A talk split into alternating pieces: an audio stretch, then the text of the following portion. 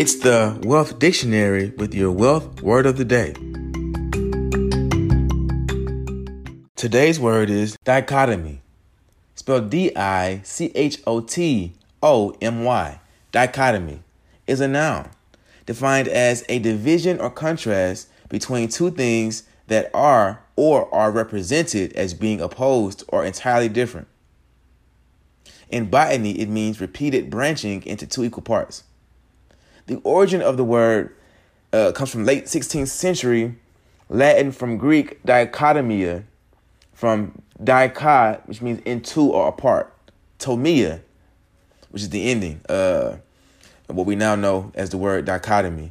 Here's the word used, used in a sentence a rigid dichotomy between science and mysticism. If you enjoyed today's podcast, please subscribe, like, and share.